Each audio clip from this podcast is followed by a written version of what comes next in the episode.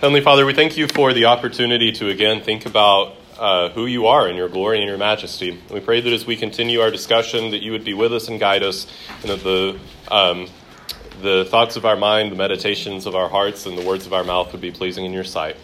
And we pray in Christ's name. Amen. Good morning, JT. All right, so we are in 4.2 now, and the title of today's lesson is The Mystery of God. 4.2 The Mystery of God. Uh, before we dive into this, I told you next week I will be in Kansas City. Very slight change of plans. I will be gone Tuesday through Friday. I will now be here on Monday. Uh, just wound up having to do that. Someone had a uh, uh conflict of schedule, and we're going to drive all night to Illinois. So, um, and then over to, to, to Kansas City after that. So it's better with babies to go through the night, anyways. So be good. But I will be here on Monday. Sorry. Um, so, 4.2, the mystery of God. Um, we've looked at um, the doctrine of Scripture and the doctrine of the Trinity so far in this course. And whenever we talked about the doctrine of Scripture, there was an important word that we used uh, about what the Scripture does, and, and that word was accommodation. It's the idea that God speaks in a way that human beings can understand. He, he speaks kind of down to our level. Uh, I think I mentioned Calvin uh, has this quote where he says that just as a nurse will kind of lisp and, and stutter as they're talking to a small child, you guys know baby talk, right?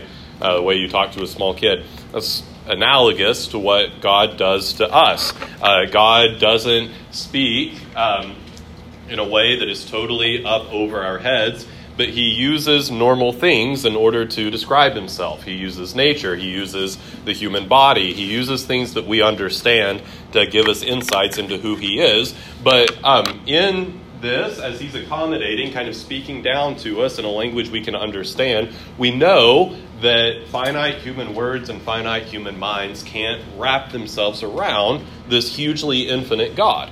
And so um, there is a uh, in accommodation a, a mystery to God. Uh, he's bigger than our words, He's bigger than our minds, and we get a taste of that as we think about the Trinity, where we started off yesterday saying the Trinity is an incomprehensible mystery.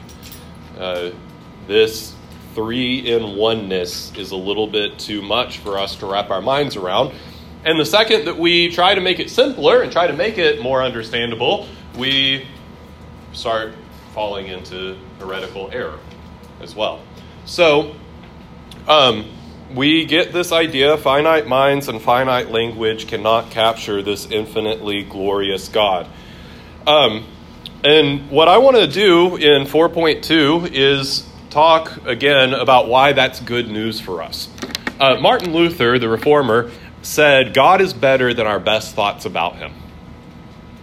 If you think to yourself about God's love, the Bible reveals certain things about God's love, doesn't it?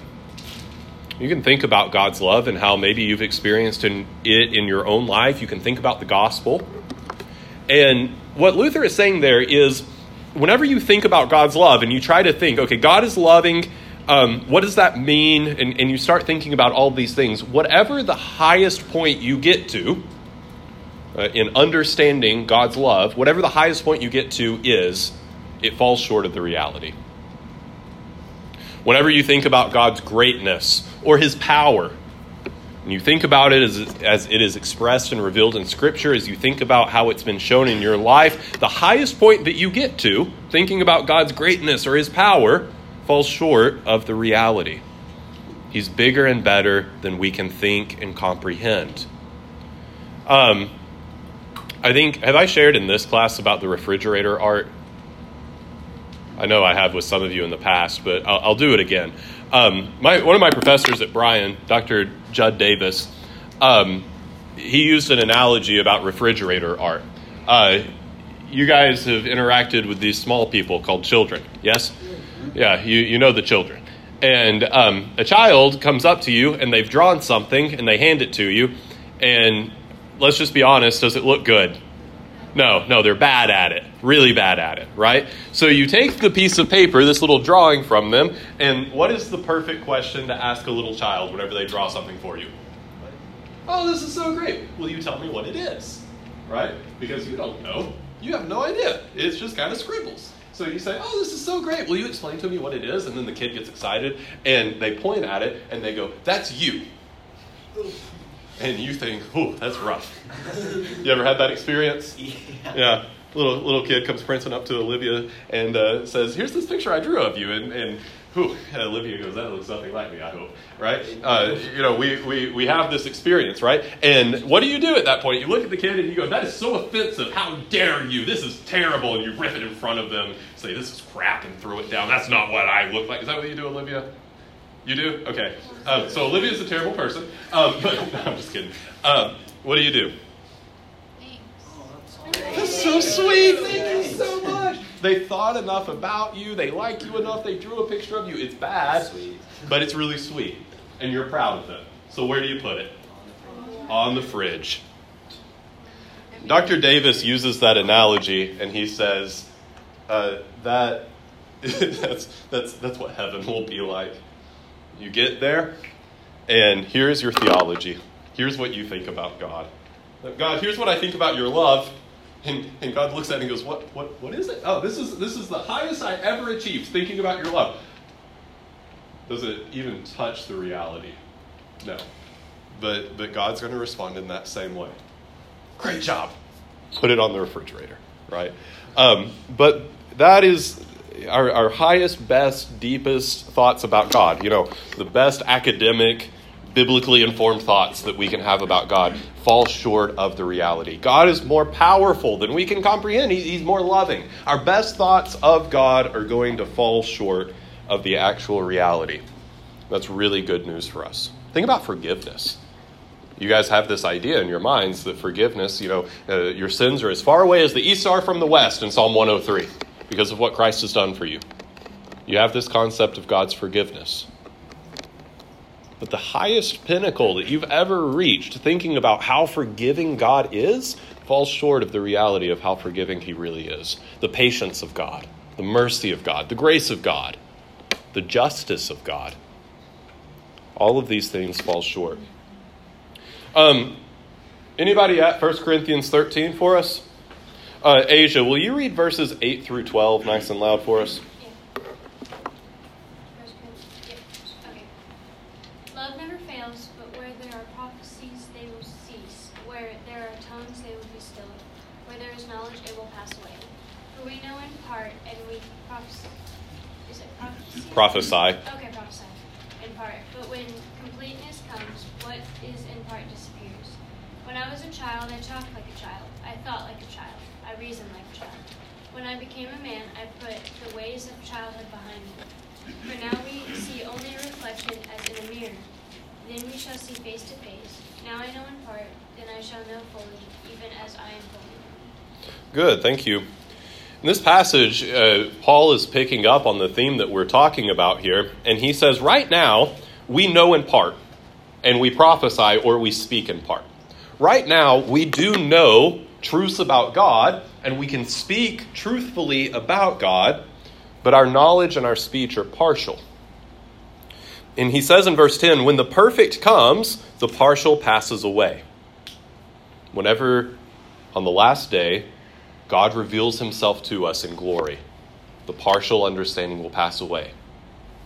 He uses an analogy then. He says, When I was a child, I spoke like a child and I thought like a child. And I reasoned like a child. When I became a man, I gave up childish ways. Um, any of you changed a few of your beliefs since you were eight? Some of you say no. Uh, what What are some uh, things that you maybe thought whenever you were eight that now you've grown up and you've realized hmm, that's not true? Santa. Ooh, that one's a heartbreaker, isn't it? All right, Santa and the Tooth Fairy and the Easter Bunny. You guys know that those aren't real, right? They are Did I real. did I just break some of your uh, some of your hearts? Sorry, Asia. No, my dad will have an argument with you about Santa. Okay. Well, sorry. You My should- dad He was a historical figure at the Council of Nicaea. Yes, I know. So um, you know that's that's that's true. Uh, uh, apparently, he, he punched Arius, but Saint Nicholas uh, was involved. Yes. You're thinking of two entirely different people here. Saint Nicholas is not the same person as Santa Claus. Santa Claus is just a guy who took Saint Nicholas's name Oh. several hundred years later. I didn't know that. I thought it was all based on the same. Okay. Well, that's Two good to know. entirely different people.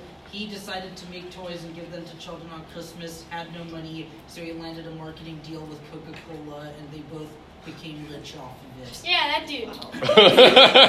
okay. Thank you, JT. So I like the idea of Santa Claus punching heretics, but it didn't happen. So, all right. So, so um, okay. So that's something that's changed. What's else? What What else is something that you thought whenever you were a kid? You know, it's not true anymore. I thought I could become Robin. You thought you could become what? Robin, for like Batman and Robin. Oh, I like okay. literally thought I could. Okay. It was very sad. Yeah. I think all of us have something It was similar to that, right? that, yeah. Uh, Autumn, Um, I used to think that I could fly. that you could fly. Like if you just jumped off of a building, you're like, oh yeah, I could totally flap my wings and go.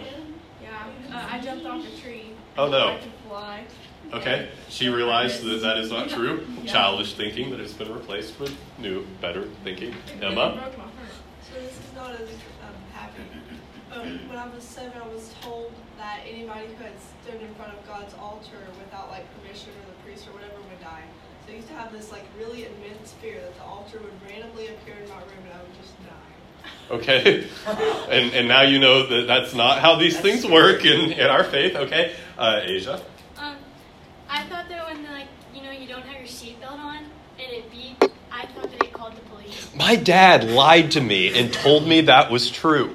I know that is a thing around here. Have any of your other parents told you that? My dad And it is false. It's false. So My dad always forgot to put on a seatbelt, so I'd like cry in the car all the time, like, Dad, we're gonna have the police. I also one of the other things that my parents did childhood trauma, right? Um, you guys know, like, if you're at Walmart and you're checking out, like, not the self checkout, but at the actual checkout with the cashier, there's like this black rubber thing around the bottom of the of the. Um, you put your stuff up, and there, there's that, that black rubber. My mom told me one time. Um, I was like kind of up on it. I wanted to see the things that she was putting on the um, what is that called? Like conveyor belt thing. Yeah. I wanted to see the things that she was putting up there. And she said, Oh, hey, you better back up. And I said, What? And she goes, If you touch that black thing, that's there so that people who are trying to steal can kind of like tell people, Hey, I'm stealing something. And then you can give it back and not get in trouble. But if you touch it, they're going to think that you're stealing. I don't know where she got that from, but uh, anyways, that was that was one. Paul's using this sort of stuff as an analogy here. He said, Okay, whenever I was a kid, I thought like a kid, I spoke like a kid, I reasoned like a kid. Whenever I became a man, I gave up childish ways, though. And what he's saying is right now we have kind of this partial understanding. It's a true understanding based on God's word, but it's a partial understanding. But one day we'll hit maturity. Whenever Christ returns, then we'll hit maturity. We'll see these things in their fullness. He says in verse 12, Now we see in a mirror dimly. You ever looked into a grungy mirror? You can see your reflection, but not clearly. He says, We look into a mirror dimly right now, but then we'll see face to face. Now I know in part, then I shall know fully, even as I've been fully known. Even as God fully knows me, Paul says, we will fully know him in that day. Okay? Great text. Uh, anybody have Psalm 131? Olivia, will you read it for us, please? After you get done, you know, yelling at kids that drew pictures of you. So.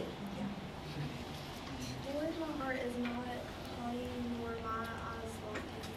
Neither do I exercise myself in great matters or in things too high. Surely I have behaved in quietude myself as a child that is weaned of his mother. My soul is as even as a weaned child. Let Israel hope in the Lord from Lord and forever. Good, thank you. Um, this is a psalm of David, and David is wrestling with stuff. Um, probably during this point in life, he's going through some trials, and that's causing him to ask some big questions that he doesn't have the answer to. And what he says is, Lord, I'm not lifting my heart up, and I'm not raising my eyes too hard. I'm realizing that there are things uh, in my faith, in, in, in theology, there are things that are too great and too marvelous for me. There are things that are too big for me to get right now and to comprehend. And David is exercising humility here. He's recognizing that there are mysteries of the faith that, as much as we think about them, as much as we try to tackle them, they're too big for us. The good news is, Paul says that's not a forever thing. Whenever we arrive in glory, we will know as we've been fully known. You have a question? Anybody have Deuteronomy 29 29? Robert! The secret things belong to the Lord our God, but the things that are revealed belong to us and to our children forever, that we may do all the words of this law. Yeah, Deuteronomy 29 29 makes two categories. It says that there are secret things, and the secret things belong to who? In that text. Who do the secret things belong to? God. Yeah, they belong to the Lord. They belong to God. So who do they not belong to? Us. Us. But then, um, that's the part of the text that we always quote. The secret things belong to the Lord. There's things that you just can't know. But then Moses has the second half to the verse. What's the other category? There's secret things and theirs. What else? Yeah, revealed. Yeah, revealed things. There are things that God has revealed and has taught us. There are revealed things. And who do those belong to? Us. There are things that are too big, too secret, too mysterious for us to understand. Those things belong to the Lord. But there are also things that God has revealed, truths that, that He has revealed about Himself, about the world, and those things belong to us. And we can study them, we can know them, we can trust and believe them. It's partial. There are things that are hidden in secret, but there are true things that are truly revealed. Um, we'll skip Isaiah 55, 8 and 9 for right now. In that text, though, the Lord says, My thoughts are not your thoughts, my ways are not your ways. He's saying that He's higher, above us. So, uh, a couple of takeaways from this. Uh, number one, one day we will know as we are fully known. One day that partial will pass away. 1 John chapter 3 verse 2 says that one day in glory we will see Christ face to face and in that day we will be as he is. How well does the Son know the Father? Perfectly. Um, before Jesus uh, became incarnate, before he took on humanity, he existed with the Father. In the beginning was the Word, and the Word was what? With God. And the Word was God. The Son knows the Father perfectly.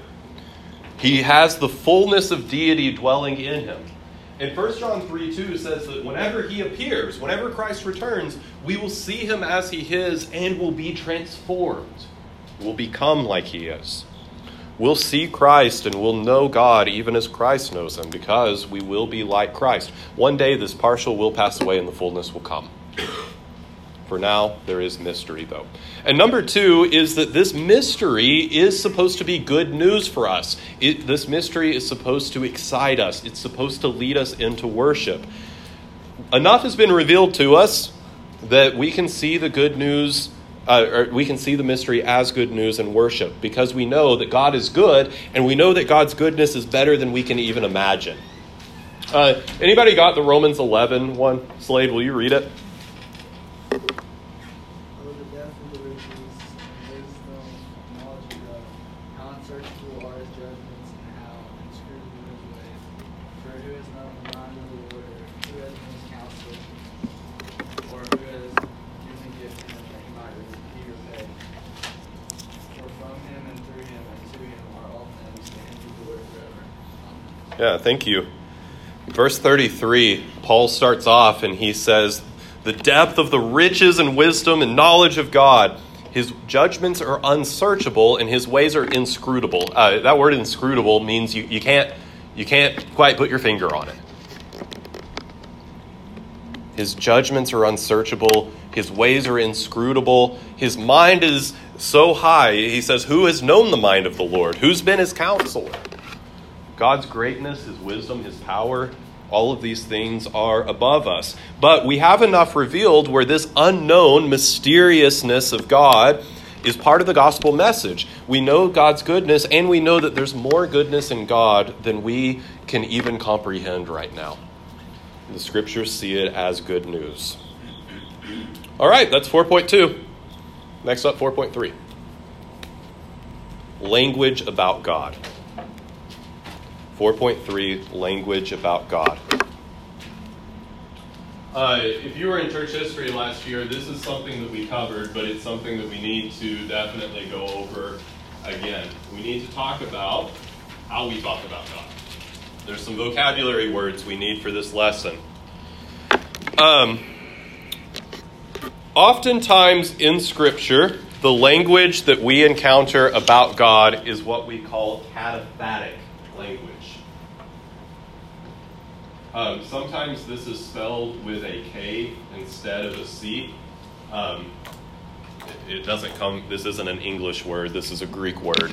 And so sometimes people do it with a C, sometimes people do it with a K, but cataphatic.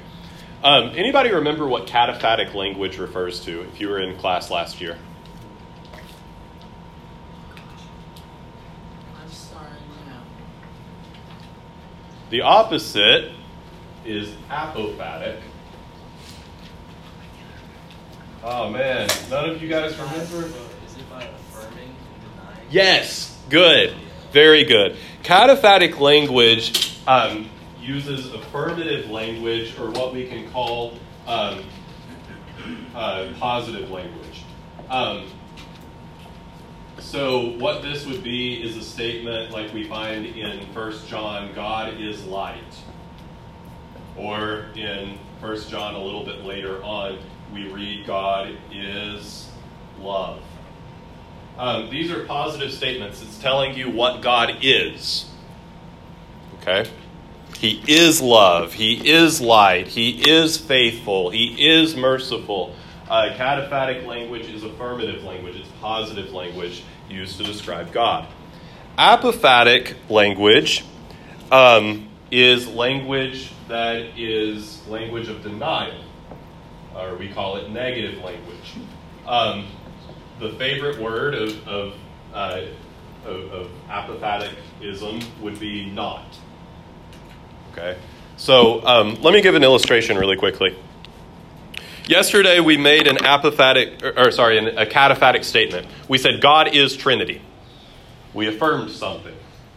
God is Trinity. Uh, if I asked you, what does it mean that God is Trinity? You might say it means that he's three persons yet one God. And if I said, what does that mean? Any, anybody, anybody want to take a shot at it? What does it mean that God's three persons yet, yet one? Yet one? Does that get difficult very quickly? Okay, if I'm asking you to keep explaining it. Um, the way that I did it yesterday is I presented, okay, the cataphatic statement God is Trinity.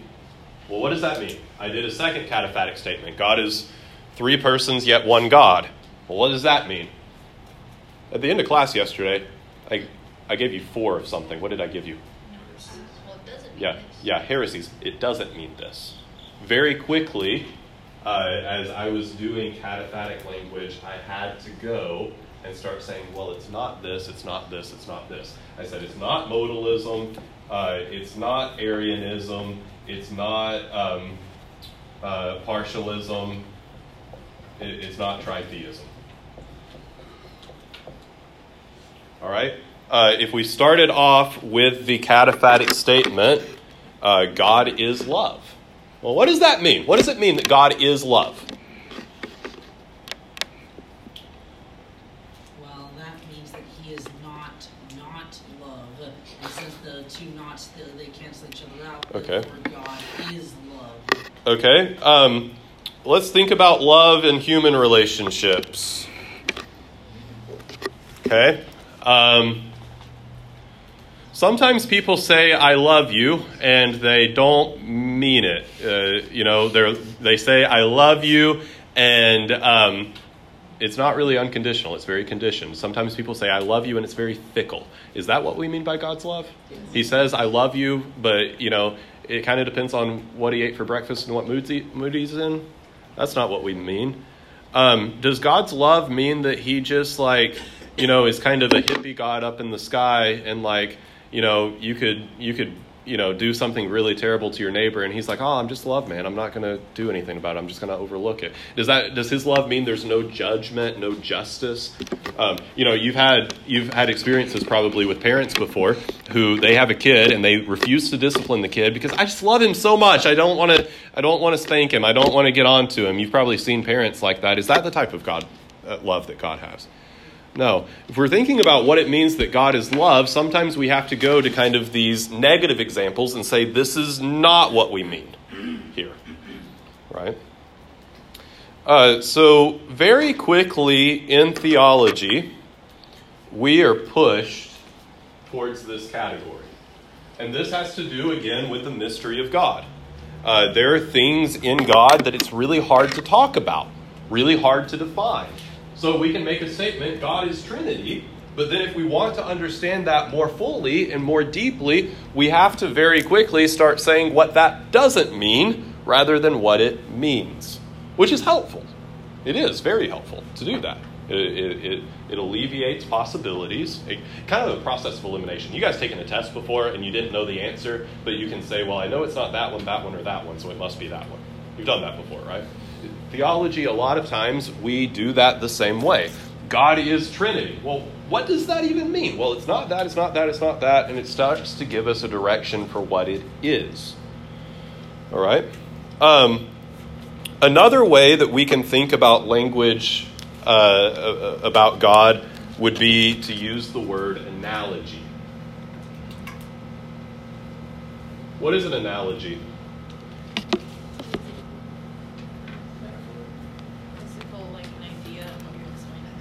Yeah, simile metaphor. Um, you take two unlike things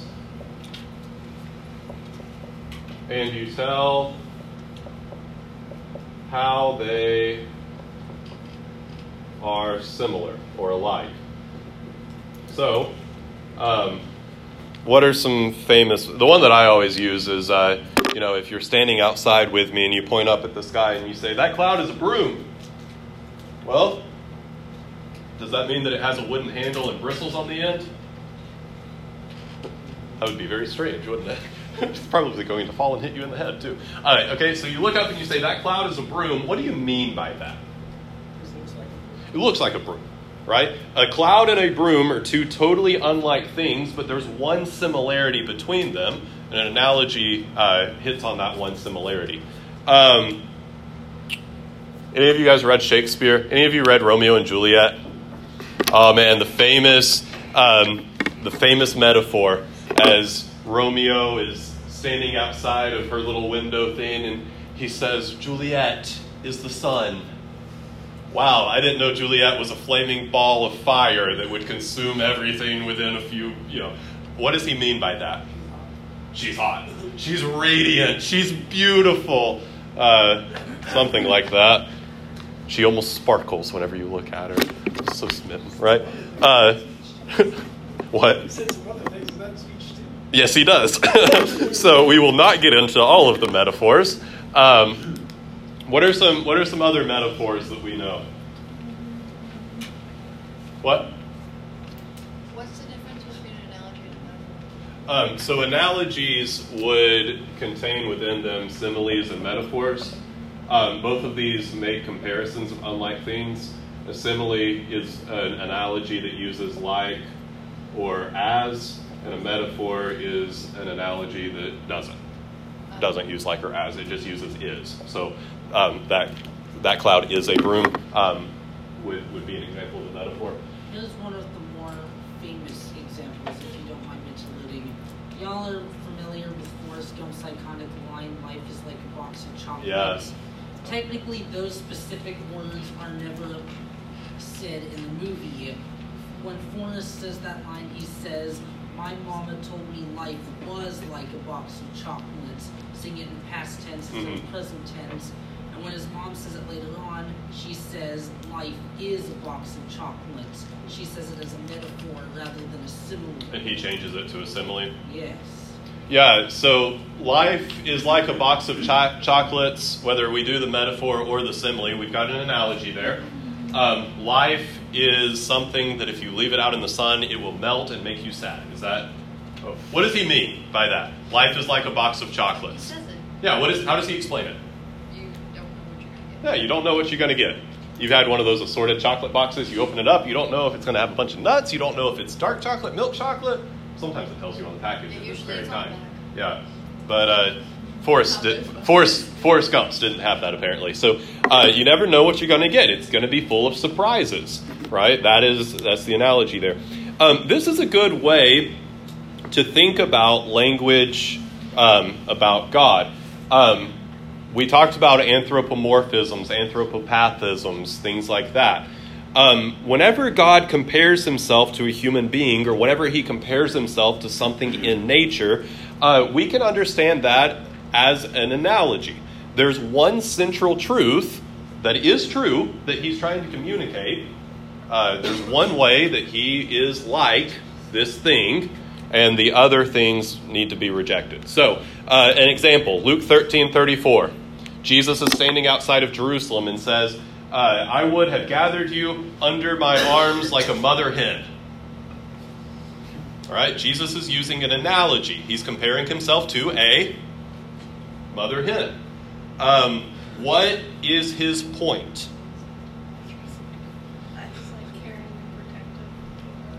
Yeah, he's caring and protecting uh, just like a mother hen would be over her chicks. That is the point that he's trying to make. Obviously, we should not get from that statement that Jesus has. I, I, I've told you about this, right? Yeah. Okay, so um, a couple of really crazy Seventh Day Adventists got on a radio show. They interpret the Bible. This these two people, not every Seventh Day Adventist, but these two people interpreted the Bible hyper literally, and they created a belief called polemism, which taught that uh, before Jesus became incarnate, he existed in eternity's past as a giant feathered hen. Not true right? Not what Jesus is trying to get at. There's one similarity between Jesus and a mother hen that he is trying to communicate. Anything else in that comparison, we should reject as wrong. What about uh, Jesus says, I am the door? Should we look for hinges on him? He was adored. You think so? Yeah. What does he mean, I am the door?